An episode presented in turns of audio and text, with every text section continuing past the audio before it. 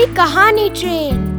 ये ट्रेन रोज रुकती है नए स्टेशन पर। मिलाती है आपको एक नई कहानी और कई नए किरदारों से। तो सब सवार।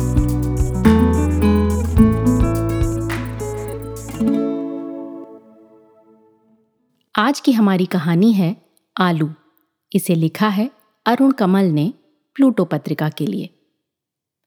कहते हैं शुरू में आलू बिल्कुल गोल था, गेंद जैसा।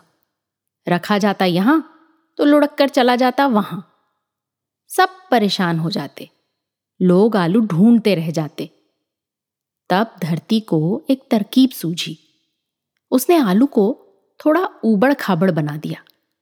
कई जगह जरा दबाया, कहीं उठाया, कहीं छोटे छोटे गड्ढे बना दिए। आलू है भी कितना मज़ेदार। मिट्टी के ऊपर हरी पत्तियाँ होती हैं और अंदर जड़ों में आलू के झब्बे। बड़े आलू, छोटे आलू, नन्हे आलू, इतने मुलायम, भीगे, नींद में डूबे। गीली मिट्टी से लथपथ। छिलके इतने पतले कि जरा सा बोरसी अंगीठी में रख दो तो फड़ फड़ कर पकने लगते हैं। तब ठंडा होने पर छिलका झुर्रियों से भर जाता है। गर्म गर्म मुँह में डालो तो आँखों में पानी आ जाए। जरा सा नमक छिड़क दो काट कर थोड़ा नींबू, क्या कहने फिर?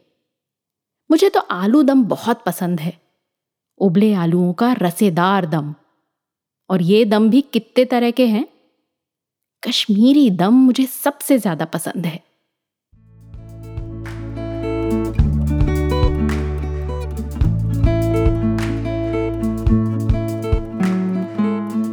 आशा है ये कहानी आपको पसंद आई होगी।